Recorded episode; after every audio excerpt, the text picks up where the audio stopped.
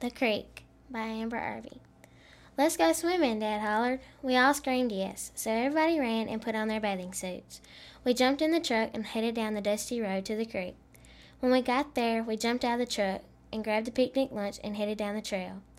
Daddy had to go down the rocks first because they were wobbly and hard to walk on. When we got to the water, we jumped in.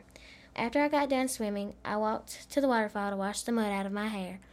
Then Daddy said, "Hey, A.D., come over here and sit down beside me and Mama Kelly." I walked over and sat down beside them. I felt a small tickle on my feet. I jumped up and screamed. My daddy said, "It's all right. It's only a minnow sucking on your toe." I calmed down and sat back down. Everyone washed up under the waterfall and sat down on the bank to eat. This was one of the best days of my life. The Car House by Frankie Germany. When Mama Lily was busy in the garden or in the kitchen, I used to play in the car house where the car was parked.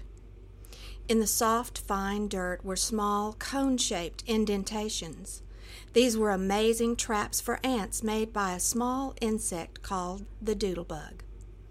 My grandmother showed me how to trick these critters into showing themselves.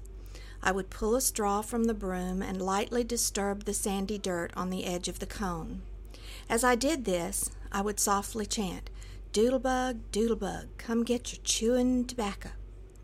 When I saw a movement near the surface, I would scoop out the dirt and find in my hand the amazing little critter.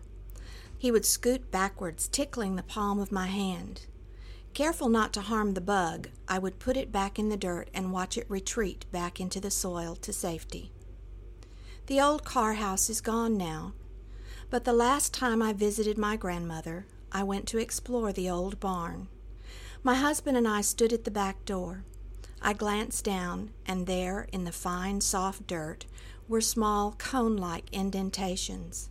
I searched for a small twig and began to lightly scratch the dirt in the cone and chant, "Doodlebug, doodlebug, come get your chewin' tobacco."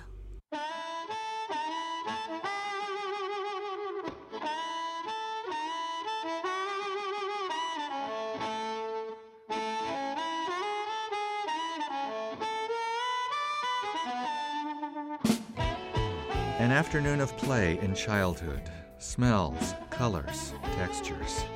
For a moment, it feels like yesterday.